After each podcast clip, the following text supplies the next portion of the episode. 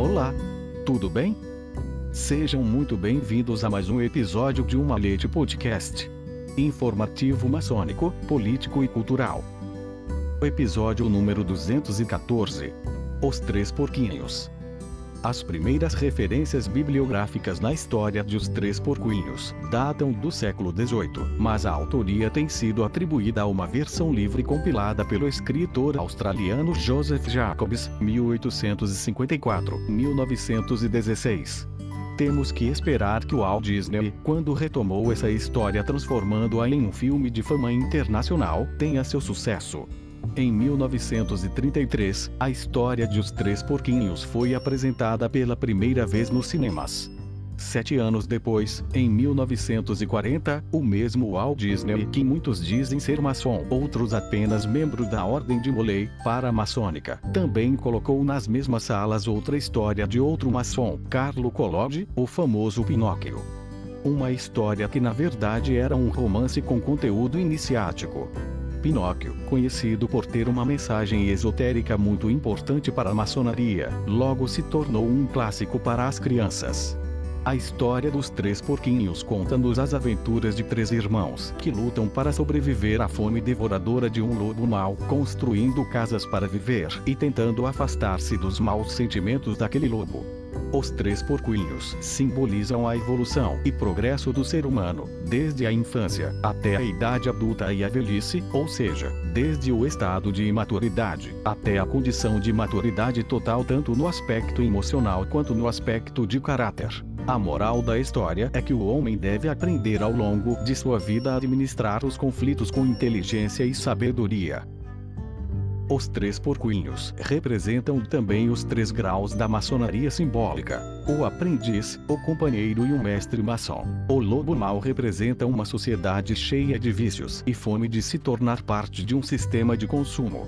A história começa com os três porquinhos que querem brincar e se divertir ao máximo. Na verdade, eles tentam reduzir o tempo gasto na construção de suas casas para ter mais tempo livre duas forças estão representadas, por um lado o trabalho e por outro o ócio. A luta contínua que o homem enfrenta todos os dias para conseguir as coisas com mais facilidade e sem muito esforço, o livre-arbítrio que pode nos levar ao lado mais simples, mas talvez sucumbir àqueles vícios pelos quais a alma luta em seu longo caminho de superação.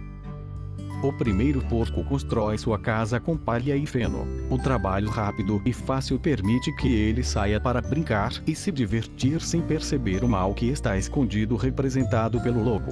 Este porquinho representa os primeiros anos do ser humano em que a inocência da infância poderia levar a fazer as coisas com muita leveza. A inexperiência pode precipitar o ser humano em um caminho cheio de armadilhas e inconvenientes. O segundo porco constrói uma casa de madeira, um pouco mais sólida, mas ainda fraca em sua estrutura. Ele não presta atenção à segurança, dando importância à aparência, porque a casa parece sólida do lado de fora. Ele também acredita que com um trabalho menos exigente pode ter mais tempo livre para se divertir e brincar. A idade adulta do ser humano nos faz andar com mais cautela, tomar decisões, mas sempre por inexperiência, podemos sucumbir à superficialidade de nossas ações. Pode-se viver dando maior importância às aparências, mas por dentro ainda é fraco na formação moral e espiritual. É importante ressaltar que esta época do ser humano é assolada por dúvidas e muitas decisões acabam muitas vezes por acabar com o caminho espiritual, fazendo o homem cair nas garras do vício e dos prazeres mundanos que a vida nos oferece. O terceiro porco, chamado construtor, constrói sua casa com tijolos e concreto, materiais sólidos e impenetráveis passa a maior parte do tempo trabalhando e se dedicando pouco ao lazer e entretenimento, como os dois primeiros porquinhos. Diante do desprezo dos dois primeiros, repreende-os que seu dever é trabalhar e que o trabalho lhes dará solidez e segurança. O aspecto moral aqui é um forte lembrete de que, por mais jovem e inexperiente que seja o ser humano, é sempre necessário trabalhar no caminho espiritual, que não tem relação com idade ou tempo, mas sim com a força de vontade, que é a decisão da mudança. Os porquinhos passam o tempo dançando e cantando distraidamente na mata e cada um deles tem um instrumento musical. O primeiro porco tem uma flauta, instrumento representativo dos primeiros estágios da aprendizagem humana. Este instrumento elementar é um dos primeiros a serem construídos por seres humanos. O segundo porco toca violino, instrumento feito pelo engenho humano, produto de sua evolução no mundo das artes e da livre expressão da alma. O terceiro porco toca piano, instrumento extremamente sofisticado que representa o produto da evolução artística e o domínio das harmonias e da expressão corporal. Nesse momento o lobo mau entra em cena e faz os porcos aterrorizados fugirem e cada um deles se refugiar em sua respectiva casa. O primeiro porquinho, escondido em sua casa de palha, é facilmente derrotado pelo poderoso sopro do lobo. O ser humano que não tem base moral e ética é facilmente vítima da falta de valores de uma sociedade corrupta. O porco consegue escapar e se refugiar na casa do segundo porco. Isso simboliza o fato de que o ser humano ainda tem virtudes dentro de si e não é facilmente influenciado por esse mundo profano cheio de dificuldades e maldades. No entanto, quando ele esconde a única coisa que ele fará é prolongar sua agonia e potencialmente ainda sujeito a cair nas garras do vício, representado pela casa de madeira que sugere que se não fortalecermos nossa alma e nossa consciência, podemos sucumbir. O lobo se disfarça de cordeiro e tenta enganar os porquinhos.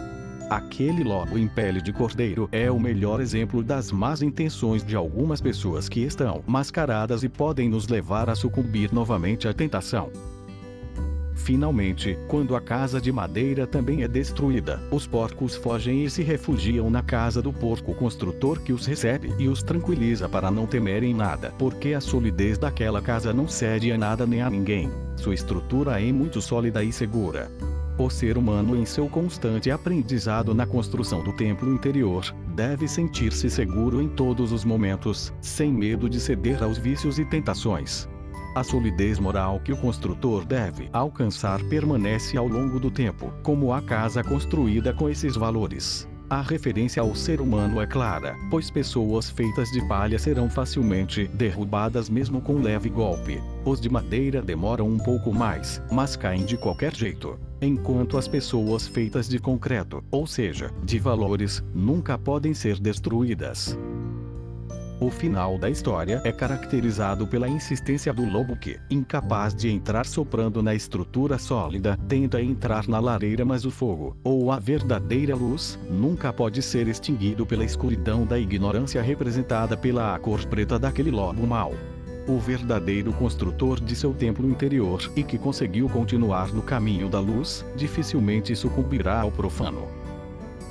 Finalmente, Walt Disney colocou uma mensagem oculta naquela construção de tijolos que nada mais são do que as pedras com as quais construímos o templo dedicado à virtude e ao ensino da boa moral. Na parede há duas pinturas, uma que diz mãe com a imagem de uma porca amamentando seus filhotes, aludindo à loja mãe onde os irmãos reunidos recebem alimento espiritual.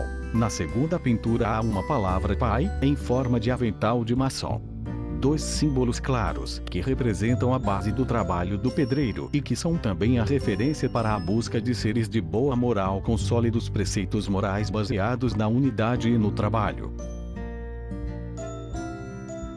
Edição: Luiz Sérgio Castro. Até o próximo episódio de Uma Leite Podcast.